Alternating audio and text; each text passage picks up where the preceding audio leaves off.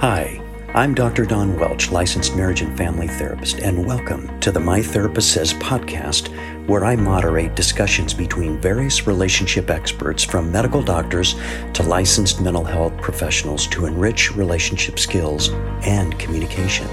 This podcast seeks to bring healing and hope to what matters most in our lives our relationships. If you would like even more content or to speak with a therapist, you can visit us at www.enrichingrelationships.org. Thank you and enjoy. Good evening and welcome to My Therapist Says. We have another wonderful presentation, this one particularly on losses. Uh, much more than just maybe a loss of a mate or a loss of a child or certainly a, a, loss of someone in your life. It could be the loss of a, a job. It could be the loss of um, something that's really important to you. Maybe it's your home or something like that. So, tonight, as we look at this topic, we have, actually have an expert with us who's going to be leading the presentation. Um, and I'm, we're very proud to introduce our presenter as well as those who are participating. I'm Dr. Don Welch. I'm the counseling pastor here at Skyline. We welcome you uh, tonight to this uh, presentation. If you have a three by five card, would you hold that up in the air? I want to make sure that you have that. Thank you. That three by five card is very important important to the success of this evening's dialogue and discussion. If you have a question that you would like for us to try to work with and respond to, if you would put a question right on that three by five card. Now, as we're sitting here, if you could write it, just write it out if it's something that is concerning you. And all you need to do throughout the evening is if you hold that up in the air, one of our hosts will come by and pick that up from you. They'll bring it right up on this little table here. And then I will hopefully have opportunity to read your question, and then our panel and I will be able to hopefully discuss that and decide that. So, anybody right now, if you have a question that you've written down, just hold it up in the air, and one of our hosts will come by and pick that up. So this is a very interactive opportunity. Our my, my therapist says we have been now we are in the 80s of our pre- presentations over these many years, and uh, we do have the audio of these available. We are videotaping tonight, so we have several cameras that are capturing this event, and it typically is live streaming at the time that we present the event. So right now it should be live streaming. So if you have friends or family who would like to listen to one of our My Therapist Says while it's being presented, the first Wednesday of each month, they're able to do that at their leisure. And so we welcome you tonight. Um, during our, our evening, again, at any time, you could raise your hand without a three by five card, and one of our hosts will come by and uh, give you another three by five card. So it's like having a therapist in your living room. That's the idea, so that you can have this exchange and interaction, much like you would if you had a professional therapist right in your living room. So I'd like to have a word of prayer, and then we will make a brief introduction of our presenters. You may have had opportunity to read their bios and their backgrounds on the very large screen directly behind me. Let's have a word of prayer as we begin. Heavenly Father, we thank you so much for the privilege to come together where two or three are gathered together in your name, in your presence, that you are with us and you want to do the remarkable as we meet. You've promised us that the great Comforter has come. That's the Holy Spirit who lives within each of us as Christians, and that you comfort us and you speak to us. And tonight we pray that you would please honor that and speak to each of us individually and then collectively there may be someone here this evening who is so disheartened they're not sure how they can go on holding on to or embracing the pain that they are experiencing with a particular loss or losses in that person's life. So we pray your presence into this evening. Thank you for these wonderful Christian therapists who are willing to give of their time to be of help and assistance to your work that you are accomplishing. So we bless you this night. We thank you for this privilege, and we'll give you praise for what you accomplish as we have given this evening over to you. In Jesus' name, amen. If I may just introduce our panel this evening, some of you may have seen them or heard them before.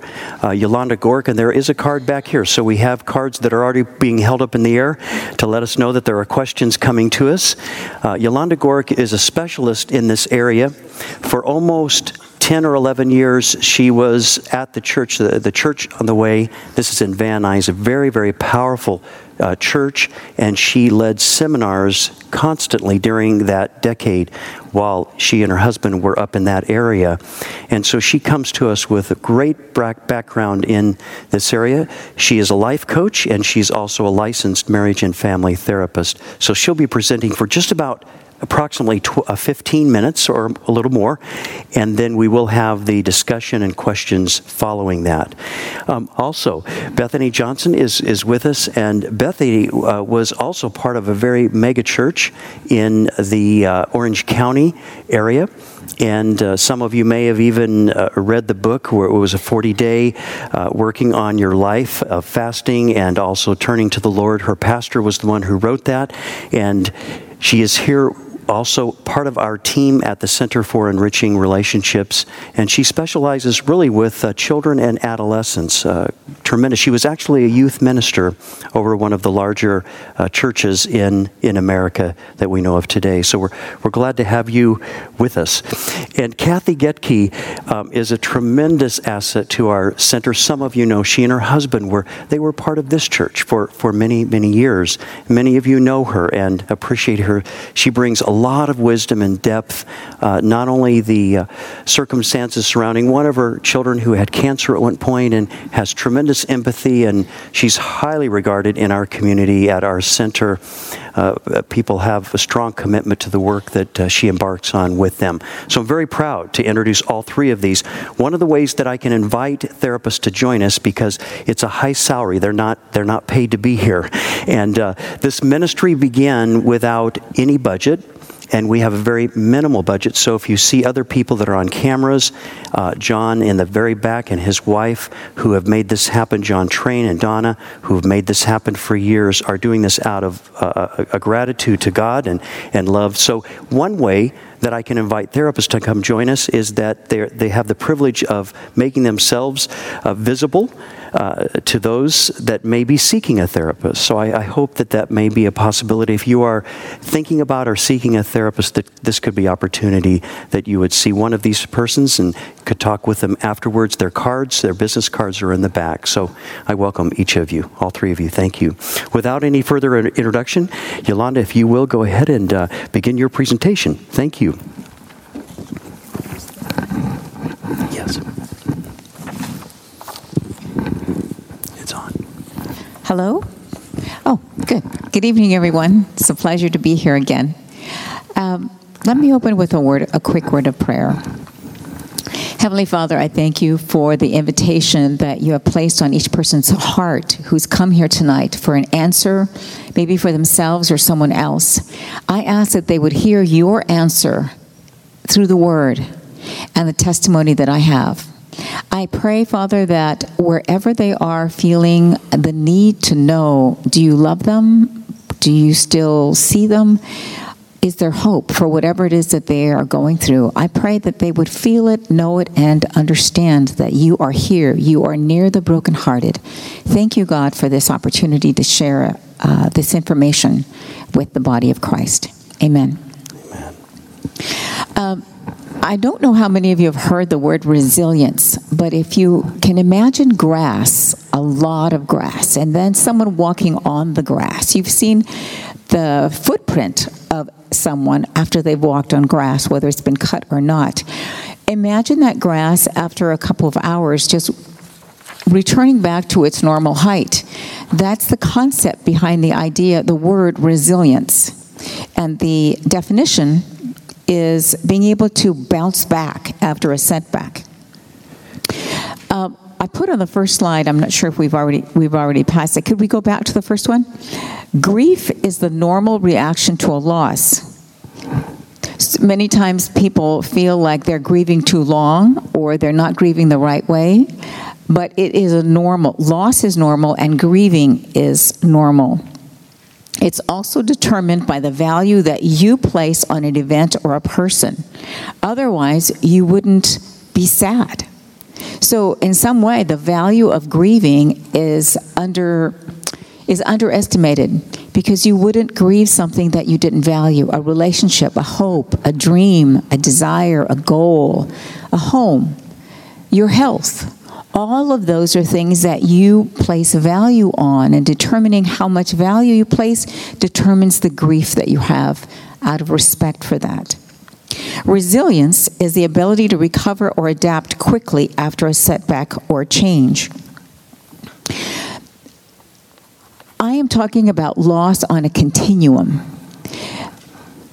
All of our life has different developmental stages that we walk through so that we can grow and we can mature as believers as well as human beings. And so, on the continuum of loss, there are a lot of uh, experiences that we will have that will make us feel sad, upset, angry. They may even shock us. And so I started with trauma through crisis, disappointment, failures, just the developmental stages of life, uh, growing up, uh, leaving, falling in love, getting married, having children, uh, all the way through coming back to possibly caring for your parents. And then the final loss is death, which is another doorway to a different type of beginning. When I was thinking about presenting this topic, uh, about three months ago, I had no idea that my dad would die a month and three days before I was speaking. My dad uh, died um, January 2nd, and my husband and I had been caring for my mom and my dad as respite caregivers for the last three years. And I was preparing for this, and I was looking over my notes, and I thought, you know what? Some of you may not have experienced one particular loss, but possibly multiple losses. Three years ago, when we came, our health, my husband and I, we had pretty good health, and then I discovered that after tonsillectomy, I had non Hodgkin's lymphoma. It was stage one, and that was a shock even after the cancer treatments and the radiation treatments and all of that was successful. Thank you, Jesus. Uh, my husband suddenly developed uh, some health problems, and he now he has a pacemaker. And then my father suddenly became ill, and at 89 years of age, he died. And so some of you may have been experiencing multiple losses, not just one loss. And whatever loss you experience, what I've learned is that the danger is that you may identify with the loss as opposed to your life. So if you had a failure, you may think of yourself, well, I'm a failure. I, I shouldn't try because after all, I failed. Or some people may even think, I'm a loser. I, have lost so much. What could I possibly try? Why should I try again going back into a business? The danger isn't the loss. What I want to share with you is my heart is that God doesn't see you as a loss. No matter how many failures or losses you have, you are never recognized or seen by God. In the eyes of God, you belong to Him. Whether no matter how many losses happen to you. And that is separating yourself, your identity from whatever happens that's bad or sad uh, or that other people think that you should uh, identify with. Separating your identity from the events that happen. Honestly, the events that happen in our lives are so unique and different. It's the meaning that we attach to an event in our life, and that's what defines your loss and your grief. That's why some of you may have lost a home and others have uh, recovered. You're not feeling depressed or sad or like y- you shouldn't try to make a home again because everyone will react differently depending on the value that you place and the meaning that you attach to that loss. Again, the definition of resiliency or resilience thank you, is the ability of a strained body to spring back into shape after it's been pulled, stretched, pressed, or bent. Sounds pretty awful, doesn't it? It's the capacity to recover quickly from difficulties. And lastly, it's the ability to remain open, flexible, and willing to adapt or change. This, I believe, is the key to being able to move through normal losses in our life and not get stuck. Because our ability to adapt is where our faith comes in our faith in God and being able to trust God and not feel like this is our fault or God is trying to teach us something. I presented you with a, in the handout with a resilience quiz. So you can ask yourself when something bad happens, what is the ne- what is the self-talk that goes on in your mind? Do you think, "Hey, this is bad, but hopefully I'm going to learn from this?" That's a very positive mindset. Or do you think, "Why does this have to happen to me?" You might add, "Now, after after this, couldn't it happen to me later?" And the last one I put in because it's one that I've said sometimes, and I, I hear that from other Christians. Really? God? I can't take this anymore. And frequently, what the wor- last thing that you want to hear is someone attach a scripture band aid to you when you're really stressed or you may be going through a crisis. Sometimes you almost feel like uh, God is trying to teach you something with a loss, a hurt, a disappointment, and nothing could be farther than the truth. We are to learn from that, but what we learn is that we are not a loss, we're not a mistake, and God is with us no matter what we're experiencing. During a crisis, the next slide, thank you. Do you ask for help when feeling overwhelmed, or do you try to just handle it on your own? Do you focus on steps that you can take to solve the problem? Or do you blame external events or others for creating the situation? As you can tell, this little questionnaire is helping you see how do you how do you resolve difficult situations that you're going through? And this shows you two different mindsets that could help you resolve those issues and not stay stuck. Because I'm talking about loss on a continuum, I wanted to share with you one of the sticking points that a lot of Christians have, and that's the next slide, where a normal grief reaction that you might not expect is being angry at God, angry at yourself, or angry at other people. You can be angry that people expect you to just get on with your life. Frequently, it's because people don't know what to say to you and they're very uncomfortable with your tears, the fact that you may cry every time they call you, that you're not getting out like you used to. And it makes them feel uncomfortable because we may have a tendency to want to fix people to make them feel okay. And if we can't, then we want you to get on with your life. And that may not be what you're ready for. You can be angry that people still laugh, the world goes on, and holidays are not canceled. That's so normal. You want the world to stop. How can people be out Christmas shopping? Uh, my daughter's having cancer. My, my little one is in turmoil. Things are, are not going well. How can this go on? Why are they singing in church?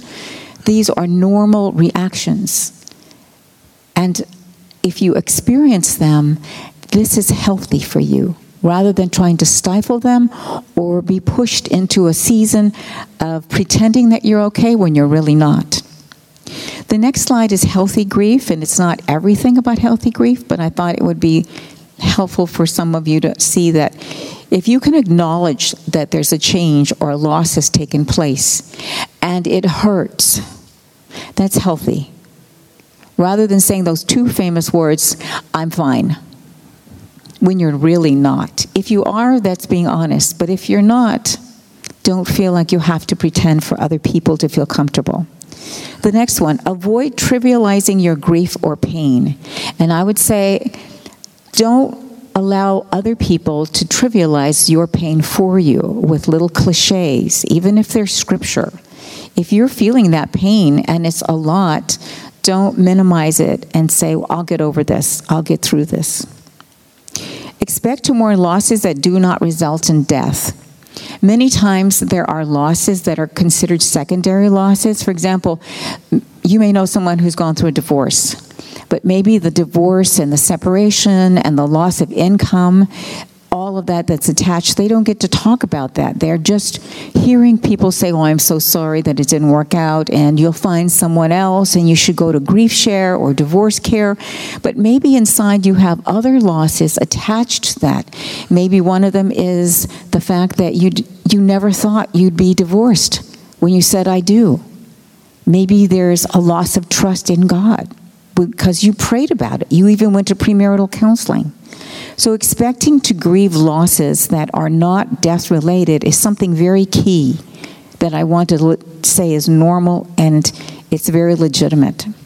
The last one express grief for losses that are not recognized by society. They're called disenfranchised losses in therapy talk. And the reason is because society doesn't agree that you should take much time to grieve them. They're not considered legitimate. They're not considered anything that there's a support group for. And so you could feel isolated and maybe even a little crazy for even feeling bad. Uh, significant losses, losses such as abortion, miscarriage, breaking up with someone, a drug overdose, death by drug overdose, or like I mentioned before, divorce. A disenfranchised grief is grief for a loss that is not or cannot be openly acknowledged, is not socially sanctioned, or publicly mourned. It says society, and that is what the definition of disenfranchised loss is, but you can also be feeling disenfranchised or not able to talk about your loss to your in your church, to your friends, or your family. Perhaps because you're embarrassed because maybe people told you you shouldn't marry this person you shouldn't date this person. You know there's a red flag, but you did anyway. And because you feel regret for not listening, perhaps you feel like you should just be quiet about it and suffer in silence. For you, I would say the grief doesn't go away, it just goes inside but it doesn't go away and it comes out in other behaviors. We find ways to comfort ourselves if we're not able to talk to someone who can listen to us without judgment. Ways to develop resilience. I the American Associate, the American Psychological Association used to say that resiliency was something we learned in our family of origin. when you were a child, maybe you saw your parents uh, dealing with difficult situations. And so you thought, well, that's a problem solving skill. I'll just do that. Maybe your father took two jobs instead of one job because finances were tight. So you learned those. Now, the American uh, Psychological Association says instead of a trait that you might have learned, it's a process. And I think that's so much healthier to understand resiliency as a process, a process of learning from your loss as opposed to identifying with your loss. So, here are some ways that you could develop resiliency. Find your purpose in life, develop a strong support system, ask for help when you feel overwhelmed, and set realistic goals. The reason I put find your purpose in life is because if you know what you're born to do, if you find your purpose, the things that happen to you that are disappointments, uh, little mistakes or failures in that process can look like speed bumps as opposed to a dead end where you give up and you just turn around and say well i was i should have never tried this anyway. If you know your purpose you can see it in terms with a long-term vision as opposed to seeing anything that would happen to you is something that's a sign from God that you should stop, that this is not what you're good at. So it gives you perspective if you know what your purpose is in life. The next slide is understanding loss is normal part of life. Learning to embrace change or adapt after loss, that can be hard if you place a lot of value on being successful and you do not want to fail at anything. You might need a little help to be able to have a better perspective of loss or failure. Confront or deal with your problems. Avoid victim thinking. It's difficult when you're experiencing multiple losses to not feel like a victim. But if you have someone that you can share this with who can understand you without any judgment, it can take some of the stigma of feeling like a victim when you have multiple losses that are happening in your life or to people close to you. The last one is accept circumstances or people that cannot be changed. Accept them. I know no one here has ever tried to change someone, but take it from me, it doesn't work. I, I know I'm, I'm alone here, but in case I'm not, this is one way that you can stay stuck grieving a loss or a failure when you blame someone else and you want them to change so they won't cause you pain anymore. It doesn't work that way. So if you don't want to stay stuck and just regurgitating this, I'm a failure, I'm a loss, if they would only get their act together, my life would be better, then acceptance is huge in being able to give you that quality of resilience. Be aware of your feelings and thoughts. Make sure that they're yours and not other people's thoughts for you. Take decisive action in adverse situations. Sometimes you might need a friend, a counselor, a pastor, someone to be able to help you think if you're in a crisis. What do I do today? It's enough for today. What do I do the next day? What do I do the day after that? The message is don't be afraid to ask for help, no matter what you're going through. The last one is nurture yourself. You may not feel like you can nurture yourself when you're experiencing a hurt or pain, and that's another reason to ask for help. Be kind to yourself. Don't try to fix yourself so quickly. I know the definition of resiliency was being able to bounce back. Some people want to bounce back so quickly that they don't want to learn from whatever it is they could learn from the divorce, the breakup, the, um, the failure with finances. But that is ultimately one of the purposes that God has for us whenever we experience a trial. Lastly, I want to leave you with what I found was very helpful in my experiences this last three years. Second Corinthians chapter 4, 7, 9 says, Paul says, But we have this treasure in jars of clay to show that this all surpassing power is from God. And I translated that this all surpassing power to be resilient, to bounce back after any hurt, loss, or disappointment is from God. It's not from us. We are hard pressed on every side. We can feel hard pressed, but we're not crushed. We can feel perplexed, but we're not in despair. We absolutely can feel persecuted at times, but we're never abandoned. Struck down, but not destroyed. Because the gift within us is Jesus. And Jesus uses everyone in the body to help us get reconnected so that we can bounce back, maybe not to our original shape, but to a better shape than we were before. Hope this has been helpful. Thank you for listening. God bless you. Thank you. Would you join me in thanking Yolanda? Thank you so much. I'd like to park on a couple thoughts here that you've given us to maybe even spend a few minutes unlayering them as we go to the questions. I have a few questions before me. I know you have said understand loss is a normal part of life. We tend to not think that is true. We may hear that, but we try to create um, a lot of habits and things that help us to see that life is going to always be sustained, it's going to always be the same, and yet it's always changing. And then I believe you said separate your identity from the events that happened to you. Okay, I'd like to park on those two thoughts, the latter one first, if we may, for just a moment. And you, you did speak about that throughout your entire presentation. I'd just like to put a little more thought to it um, as a group here up front. How do you go about separating your identity from the events that happened to you? And there are events that happen to all of us. So, we're, all of us in this room, or those listening or watching, have had some sort of experience. So, Separate your identity from the events that happened to you. How, how would you speak to this?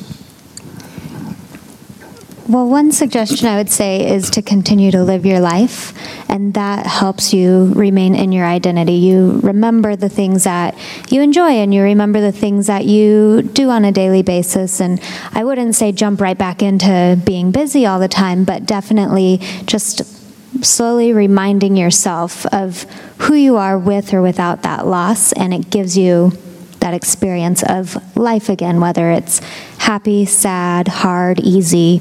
You're still experiencing life. So, even a normal routine to go back to, which sometimes a loss prevents a normal routine. Things are very different now or completely changed. So, think about going back to some sort of routine. Now, the fear is if I go back to my routine, is it not? I thought I was hearing this. If I go back to my routine, I may forget the loved one that now I'm grieving, or I may not grieve.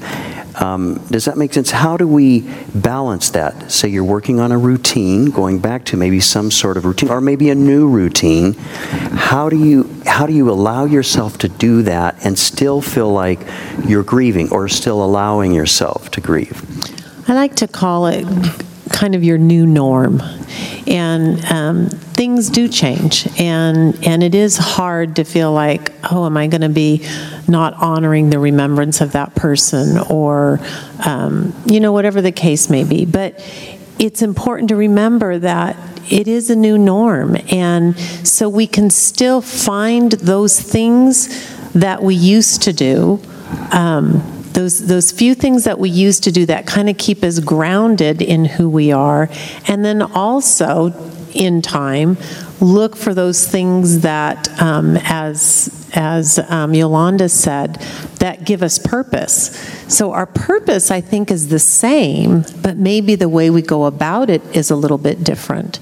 And so it's important to remember that we have that opportunity and that freedom to um, remember who we are to, to maintain some of it, but life is going to be different, and that is going to be the new norm for you, and that's okay. Something I wanted to add, thank you for asking this, is that many times when I see clients, they are completely unaware of how the how they have identified with a loss. It's almost as though we have a private a voice, as a, a self-talk that only we can hear. And many times we're packing extra baggage that is so silent and under the radar that many times many Christians are unaware that they actually have identified with that loss, and it sabotages them from trying anything new or believing that God is really still there on their behalf. So it's not always easy to identify that you that you do believe that instead of making a mistake, I feel like a mistake. Or instead of just having a loss, the loss of confidence, you really feel like a loser. And I think the beauty of being able to identify that is being able to say, let me challenge that thought because I'm not a loser. I made a mistake, but there's a whole lot more that's ahead of me. So identifying it would be the first thing. And the second thing would be having the, the confidence or the, the trust that you can actually share those private thoughts with someone that will not judge you to be able to encourage you. I guess I'm I am reminded of how valuable it is to have a friend that's non-judgmental who can hold you accountable to the thoughts if you're willing to share them. But I think that secret thought is kind of slippery, hard to find. I think also, Yolanda, it's important for us to remember that when we're looking at um, what you just said about being able to to kind of reframe what we're thinking. Um, sometimes we don't take the time to really look at what is our loss.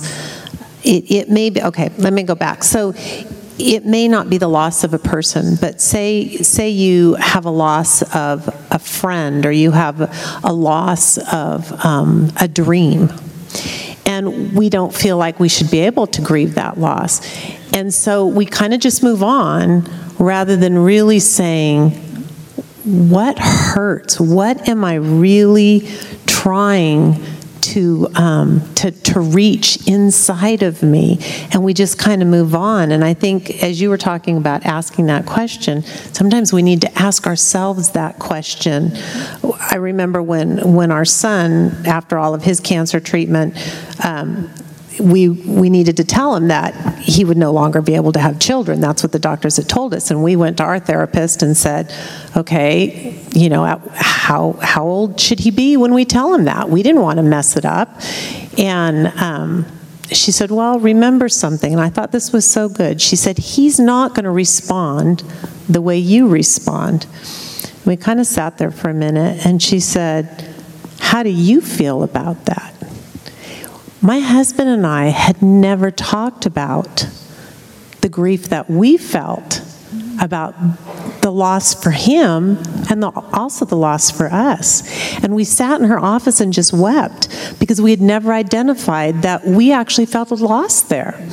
And so it was just so helpful for us to say, okay, we have a loss here, and then we can go on and help him deal with his loss. And I think it's important for us to remember that sometimes we need to be able to do that if we're going to help somebody else go through their loss. So whether it's a child, a family member, a parent, um, we have to, to ask those tough questions for ourselves. So you and Mike were identifying, just as Yolanda said, you were identifying your loss and you were doing what normal parents do. You were wanting to care for your son, so you were almost not allowing yourselves to feel it yourself. So identifying it, I'm speaking for you, but is that somewhat accurate? You were identifying it, and then, as you said, Yolanda, being in a very non judgmental place to trust that you could share that that that's the, the, the, sequence that's very helpful. Am I correct? And to grieve it. I mm-hmm. mean, I have never seen my husband cry like that. And it, it, was a very safe place to be able to do that. And I think it also took us by surprise. So don't be don't be shocked if something like that catches you by surprise and all of a sudden you're like, wow, I didn't think I'd grieve like that. But it, it was a safe place. And I think having that safe place made it easier and probably a little bit deeper for us to be able to do that. So you're describing also what can happen for a couple. If a couple has a, a loss, which you're speaking of your son, that when you're able to align yourselves with identifying it, trusting that there's a safe place, and then grieving it, and when you do that together, and, and some of us are, we don't have mates, but I'm just saying those of us who do, um, in that kind of relationship, or a close friend, that you actually create a real intimate space between you and that other person because you're processing it, which you, you said, there's the process of it. You're processing, you're going over the speed bump, if you will.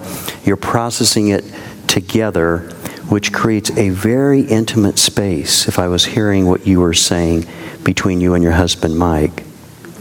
Yeah.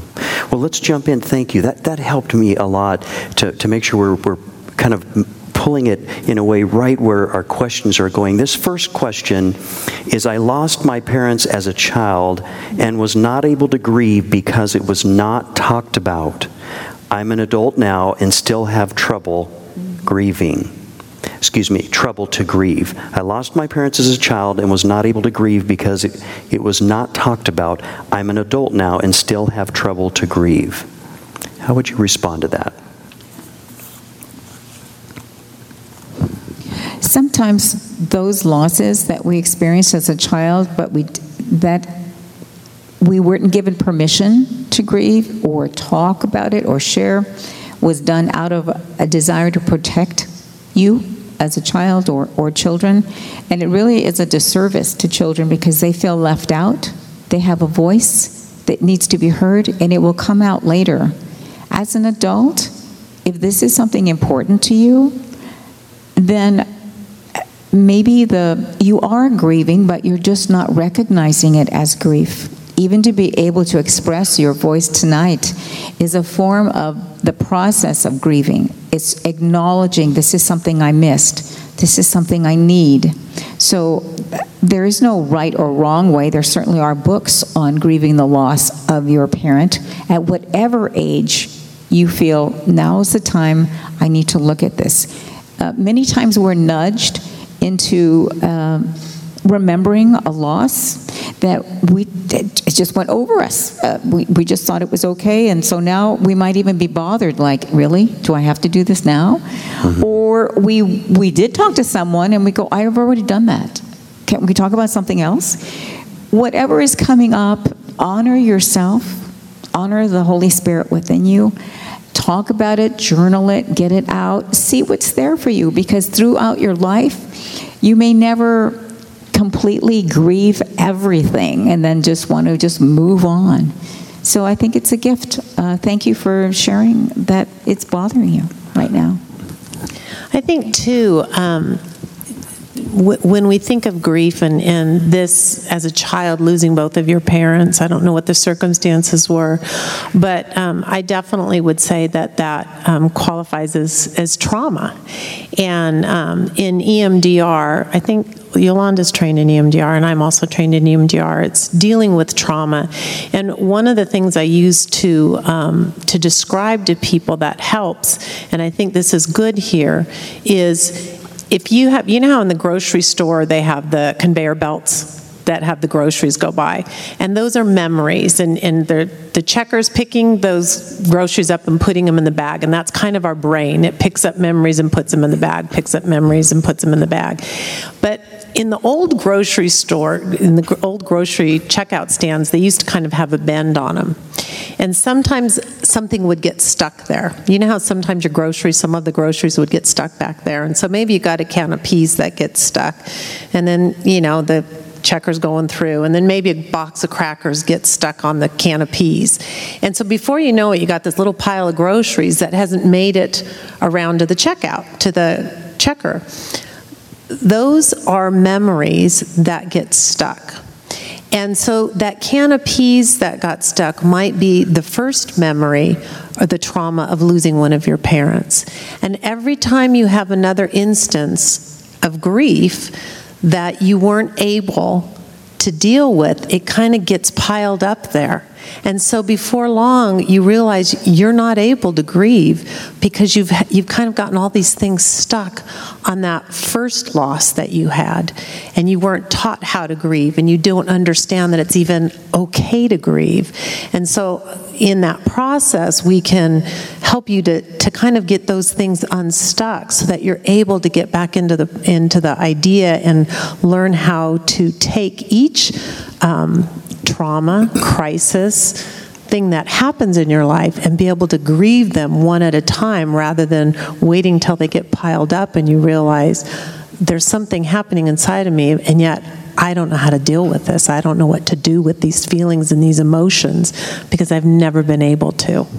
That's a great illustration. I was a bag boy, and I still remember that, and then getting stuck, and I would get in trouble because I didn't see the extra food that the peas that were stuck on top of. So I, I get that. I was a checker. I get it too. well, you were you were the up, uh, epsilon you know, higher up than I was. I was just a bag boy for a period of time. But but what I was going to ask is, when we talk about grief, this whole idea of grief, you you did say talk about it, journal about it, um, and you know talk with someone let's, let's assume that everyone that came in here or who's listening has no idea what the word grief means or grieving.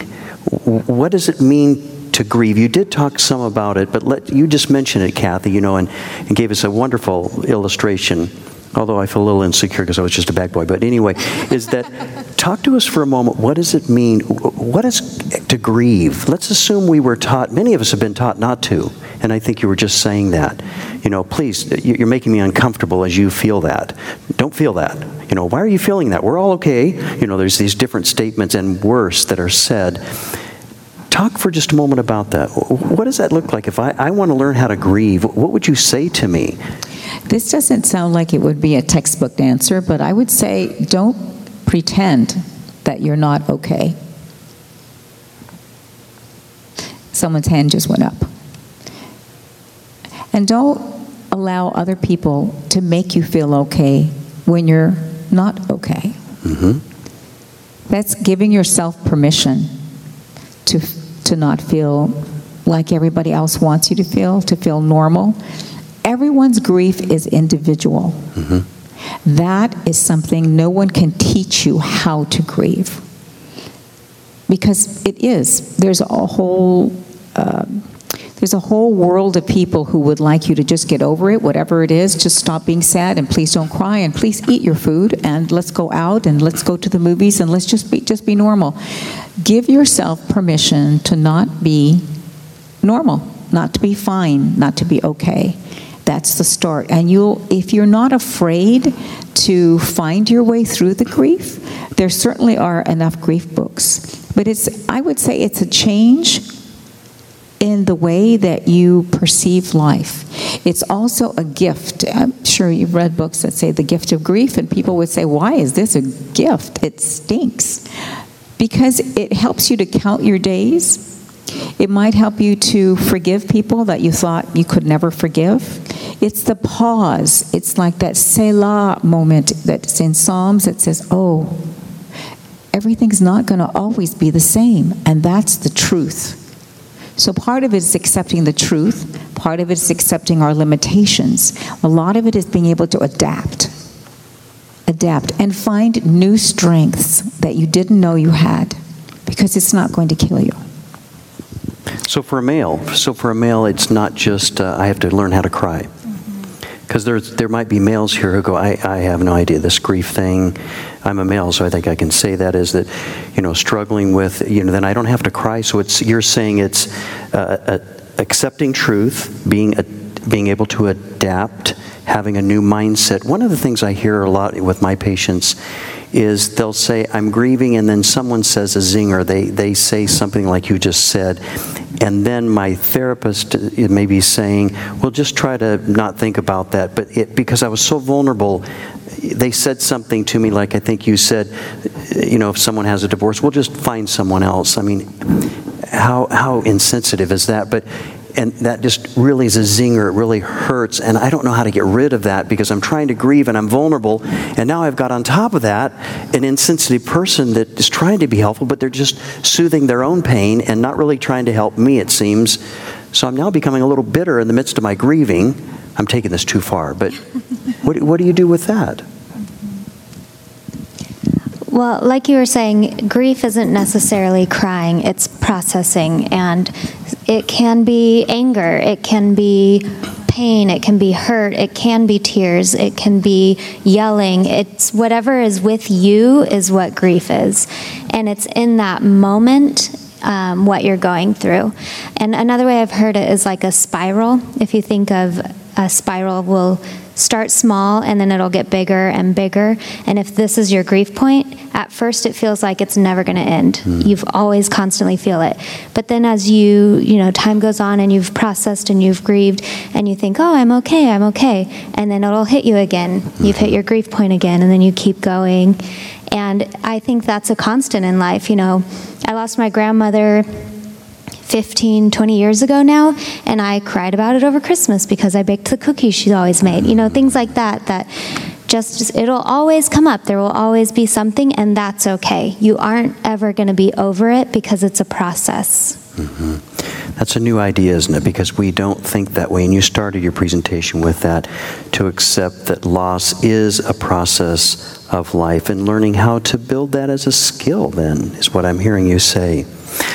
Yes, Kathy. Well, I was just going to add that, in, and you both have already said it, but I really think it's important. We all grieve differently. Mm-hmm. And it's so important to allow um, ourselves to grieve differently, but also to allow those people that we love to grieve differently, to not expect them to grieve the way we grieve, and to not expect them to grieve when we're grieving.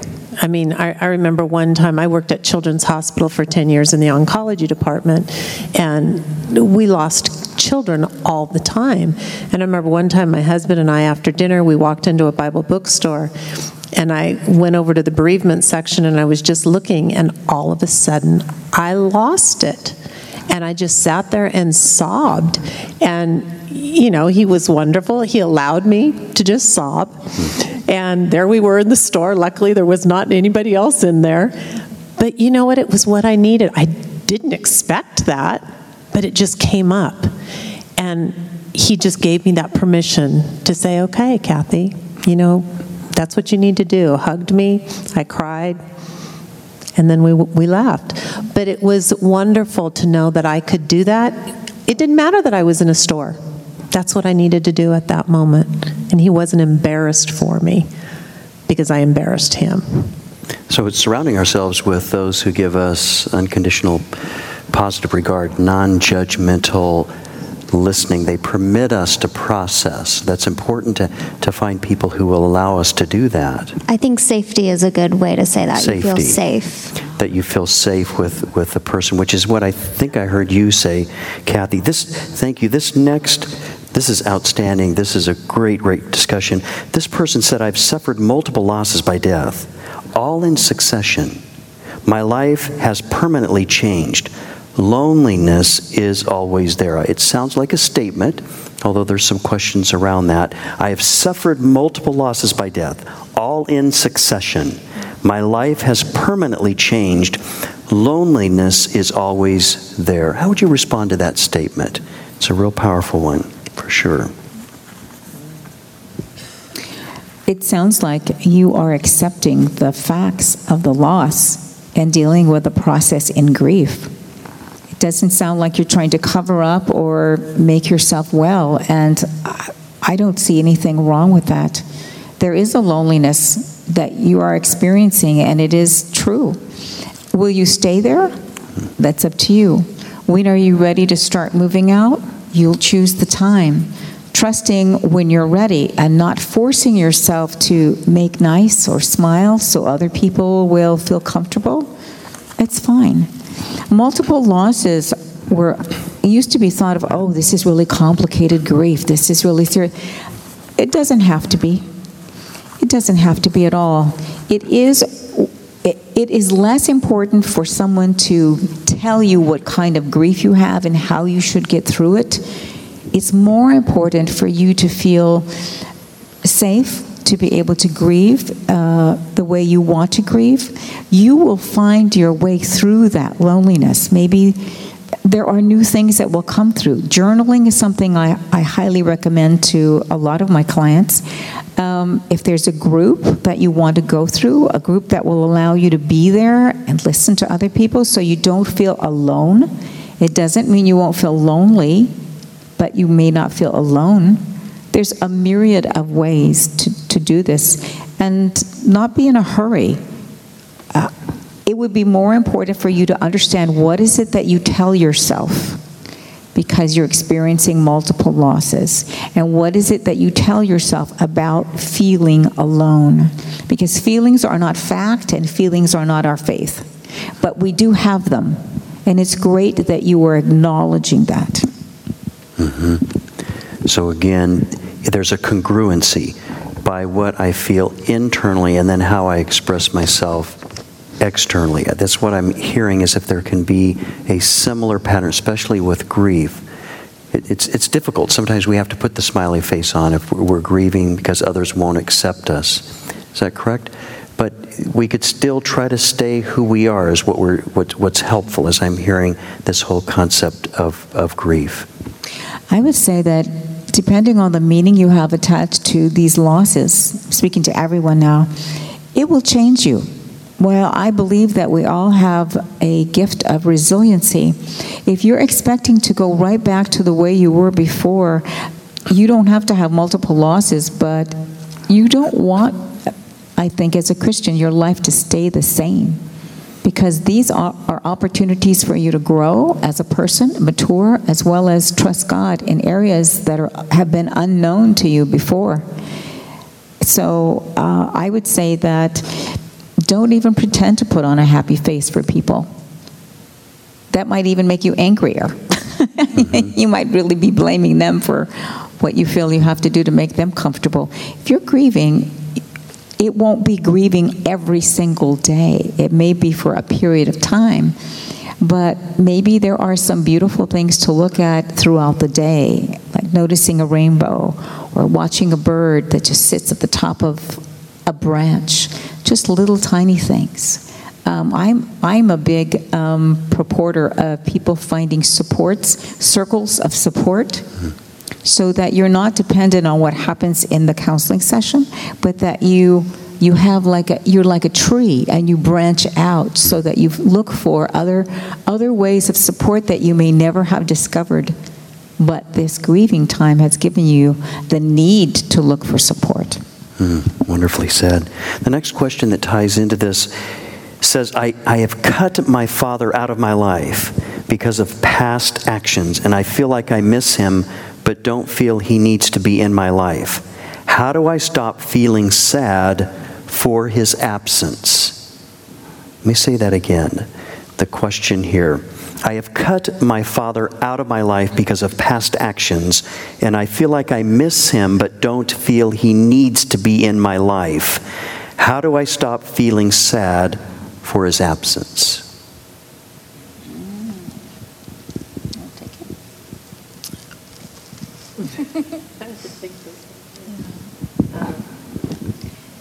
While you're thinking that, Kathy, what comes to my mind is there's no reason for you not to feel sad. It is a loss. It is definitely a loss. You feel it, you know it, you place value on that relationship. However, that person has disappointed you, that is a legitimate loss. The fact that you have distanced yourself doesn't make the pain any less. Uh, it's up to you to determine how much you value that loss and what you want to do to forgive this person, your father who has hurt you. When you're talking about loss, frequently involves forgiveness, and it's never said, oh, this is the path of grieving. But forgiveness is generally always there. We either have to forgive God for causing it, if we blame Him, or not doing enough because a person died, or forgiving ourselves, or forgiving others. That's really the turning point for the deepest kind of authentic resiliency. You, that is the turning point for many people grieving a loss. And I think that that specific situation could land in the disenfranchised lost mm-hmm. loss part because it's a loss that easily people are going to say well you made this decision and so you did this to mm-hmm. yourself la la la. But that doesn't mean that it isn't a loss. That doesn't mean it isn't a hurt. It's now you know, there's a hole there for you. And so I think just recognizing, like Yolanda said, it doesn't go away, it goes inside. And so that that sadness that you're feeling is because that loss is still there. And it's just not you're not able to as readily acknowledge it with other people or talk about it with other people in those type of circumstances. Mm-hmm. So that's almost that allowance of forgiveness be it forgiving self or a misunderstanding or a misconception maybe about God forgiving God or forgiving another person. I'm hearing because you, think about the uh, the unmerciful servant in the New Testament, and when he was unable to forgive, he was forgiven some ten million dollars, and then he got off the steps of the governor's palace where he was forgiven this, and then he sought out someone that owed him $17. And the scriptures say that he began to preach at the person that every good person pays their debts, and you owe me $17. And then when the Greek says that they then took him into the chamber where torture happens. And so what happened is when he was unable to forgive the other person, he was holding them hostage so he had a stranglehold on himself as well as the other person. So forgiveness is a very powerful thing to release us to forgive self and to forgive others, and maybe sometimes simultaneously. So that forgiveness is so important. I think I'm hearing you say that. Yes, and I would say that many of us feel pushed to forgive before we acknowledge the anger and the hurt. And I think that's a danger I don't think it's healthy, and I don't think it's necessary, and I think it makes it a cheap kind of forgiveness. The one thought that came to me as you were speaking, Don, was that many of us, if we're dealing with a parental loss or a divide, a cutting off with one of our parents, one thing that I uh, I ha- have heard and helped people with is that we frequently put an overlay of the hurt and the disappointment that we have with a parent over our relationship with God. And just as I said, we should be careful not to identify with a loss, we need to be careful not to compare God with the loss when it involves a person specifically a significant caregiver, such as a mother or a father. That is frequently a stumbling block for many Christians. And um, I would just say, whatever it is that your parent has disappointed you, be aware that you may be feeling that this is something that you also have to deal with in terms of God, because God has a male pronoun. We call him Father God. And so, for the, many of the father wounds that people have, frequently unpacking those uh, thoughts that I talked about that were quiet, the self talk that we have, many Christians are unaware that they frequently think about God the same way or hold back from God in the same way. So, the beauty or the of being able to unpack your thoughts the grieving your loss, specifically with a parent or someone significant, it could be your grandparents, is that uh, you might discover that you are holding back something from God as well. Mm-hmm. Because there's like, usually a lack of trust. Trust is broken. And when trust is broken, then there's repair that needs to happen. There's the forgiveness. Okay. With this topic, the next question leads us into how to help someone maybe move into more grief work, how to do that. And the question is what are your thoughts when a spouse doesn't want to memorialize when their spouse dies, even a small celebration of life, but the adult children would like to? What are your thoughts when a spouse doesn't want to memorialize when their spouse dies? Even a small celebration of life, but the adult children would like to? It's a very good question. Yes, it is a very good question. yes. It's a very good question. Um, I would, I think respectfully, um, understanding that the spouse might not want to do that, maybe because they can't deal with it. I'm not really sure what the circumstances are, but they might not be able to deal with um, doing some type of a memorial. It might be too painful for them. But I also think that if there's adult children, that there is something that the adult children could do um, separate that might help them be able to do some type of. Um, or, or show some way of being able to grieve if that's important for them, to be able to come up with something that they could, um, a way that they could honor and memorialize the other parent. So we're talking about adult children here. Um, I would say, again, to be being very respectful of the spouse, but also being able to come up with something that the children could do that would be um, honoring to the parent that has de- is deceased, and also um, helping them to deal with some of the grief that they're feeling. Some people need that um, celebration of life, some people don't. And I saw that a lot when I worked with families and parents. Um, a lot of times, you know, you'd get two parents and they had very, very different ideas of the way they wanted to memorialize their child. And so, kind of that compromise how, how are we going to do this and what is it going to look like? And, um, you know, if you can do it respectfully and find a way, you know, if it's mom or dad, can can would we'd like to do this. We understand if this is not something that you'd like to be a part of. Um, maybe including a smaller group of friends. Maybe not including any friends. Maybe it's just something that the adult children say we're going to go and and do this because this is what mom really enjoyed doing, or we're going to um, make a donation because this was an organization that mom really felt, you know, very strongly about, or dad, whatever it is. So I think you can look outside the box. What does it mean to memorialize? It doesn't need to be um, a big celebration of life, but is there something that you can do that would be honoring and and yet still very meaningful to um, those individuals that feel like they want something? And I think with the relationship with the surviving parent and the adult children, to be cautious not to speak for the person they've lost, um, because it's hard for both sides to know what they're doing in this moment. And so um, it's easy for us to say, well, but this is how mom would have wanted it, or this is how, you know, dad would be so mad right now if he knew this or that. And that's not fair, again, out of respect, to say to either side, either party. Yeah.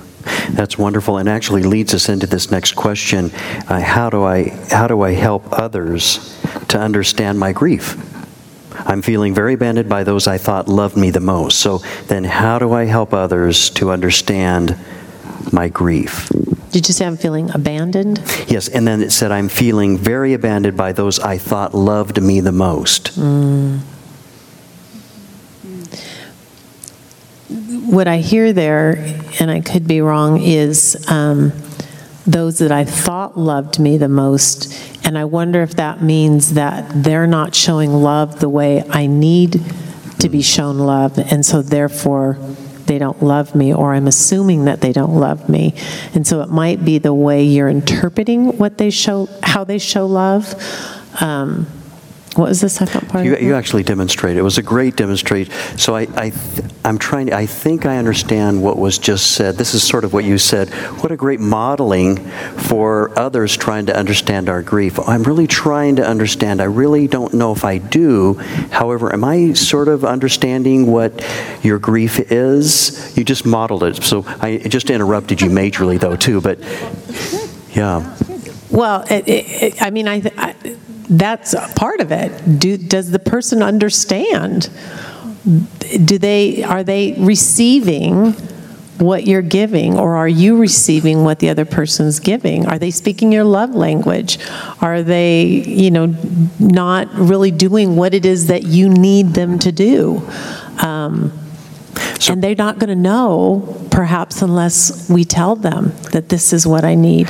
I know um, Yolanda said numerous times in her presentation, ask for what you need. And, you know, sometimes it's hard to do, but this is what I need. I know when I was in a very difficult time, lived in the hospital for six months with my son, my husband and I, he was at home with the other two babies what I needed at that moment, every once in a while, I had a dear friend, and I would literally call her in the middle of the night. It'd be midnight, one o'clock in the morning, because I was all alone in the hospital, losing it, and I didn't want to call my husband. And she was the one that I would call, and she'd talk to me for a while, and then she'd hand the phone to her husband, and I'd talk to him for a while. That's what I needed. And I was okay to say, This is what I need. And every once in a while, they were okay to not get a great night of sleep because Kathy needed somebody to call when she was scared to death at one o'clock in the morning, thinking, Okay, we might not make it through the night. I appreciated that. That spoke love to me in a way that you can never know, and I will never forget it. But I had to ask for it. They wouldn't have called me at one o'clock in the morning. I don't even know that they appreciated me calling them, but they let me.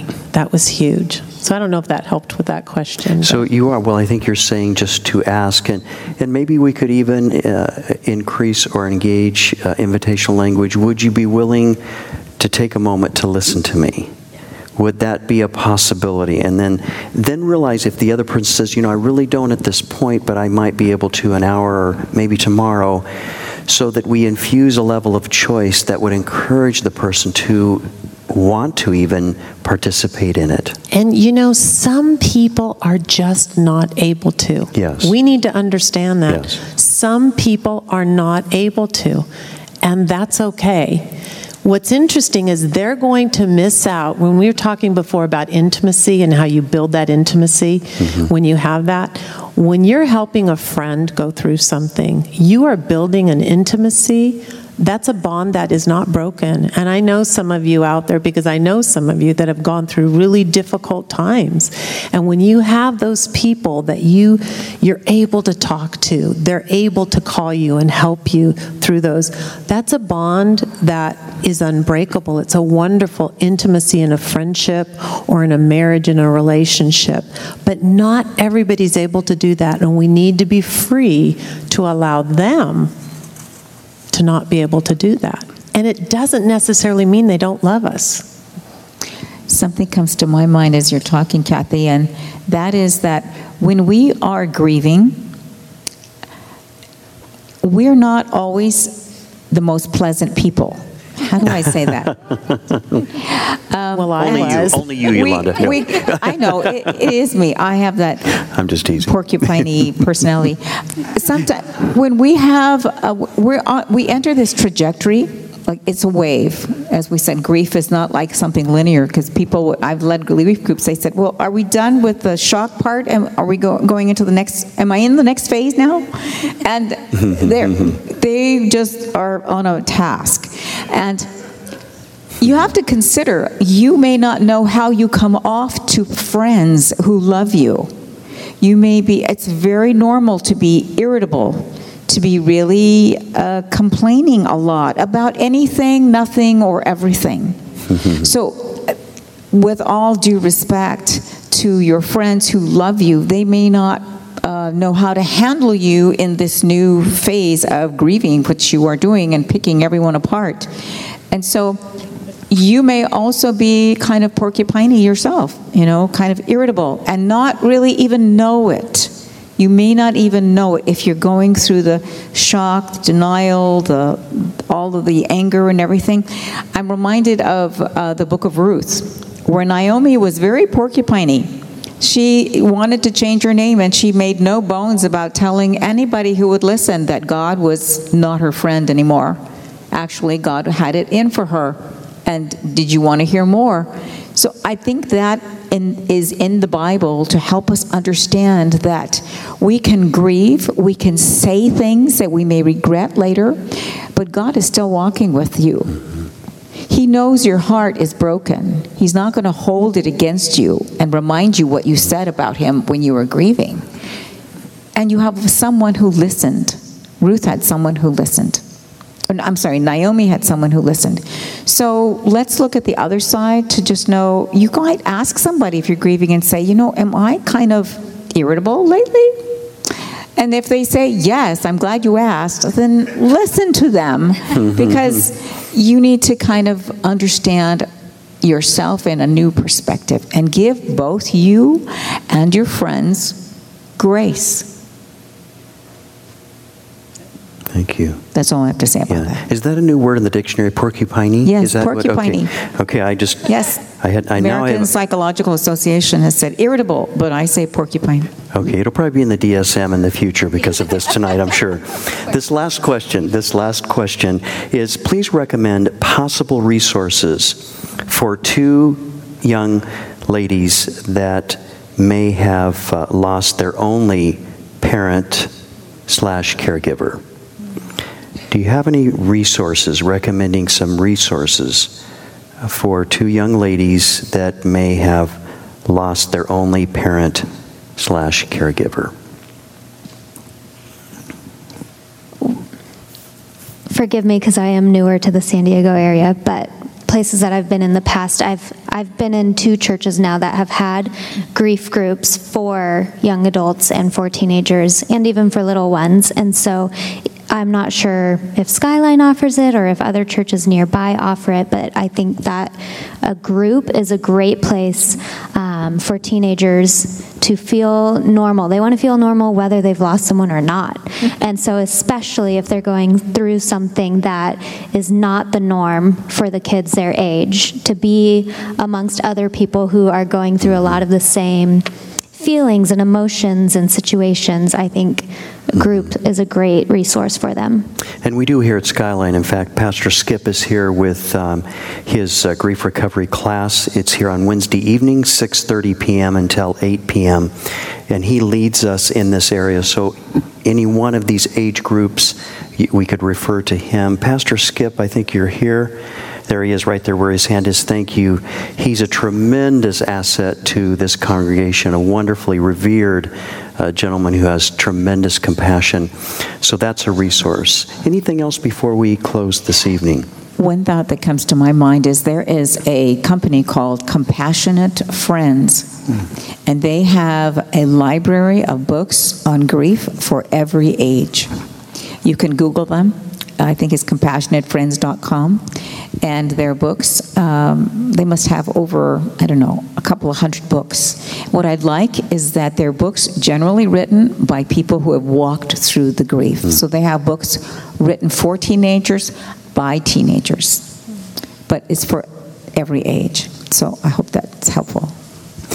Thank you. Would you please join me in thanking our panel this evening uh, that have participated with us? Thank you. Just wanted to mention that our next um, presentation in the next month, in March, is uh, The Hidden Life. You can see that the hidden life of an adopted child. So you can see why we're thankful that Yolanda will be back with us, kind of a continuum here. And then Carl Stinsky is actually a, an expert in this, and I'd like to say that I had I had him come and share with our staff one one uh, staff meeting, we have people that come periodically. And he was so dynamic that they asked him to come back. So actually, that morning, uh, that morning in March, March 5th, he'll be with our staff, and then he'll be coming here during the evening and he will be presenting. He is an expert in this area. So you may want to share with those around you or your loved ones or friends uh, about this, the, the hidden life of an adopted child. And he was an adopted child as well. So he speaks from personal plus research experience and, and background. That's going to be our March 5th uh, presentation. So thank you, three, very much. Let's have a word of prayer and then we'll be concluding for this evening. Father, we thank you so much that you understand grief as we follow your life and as you walked the life of Jesus Christ, that you went through many, many avenues of loss and embraced pain to a level that's way beyond what any of us will ever have to experience because you who were without sin became sin on our behalf. And it was deafening. In fact, it was death producing. And we thank you that you didn't stay dead, but that you rose from the grave. And you understand uh, pain so incredibly in depthly. So we pray your blessing upon the fact that we can turn to you. We can trust in you. We can lean into you because you're already in pursuit of us with your most gracious love and compassion. So we pray your blessing upon each person here, those who may have been viewing this or listening in. We give you praise and most importantly, for your wonderful grace and unconditional love, which every human being needs. It was almost shouted from uh, this, uh, this area up here in this platform that we need unconditional love from those around us, and we thank you that it's available through Jesus Christ. We bless you, we honor you. In Jesus' name, amen. Thank you so much for coming. God bless.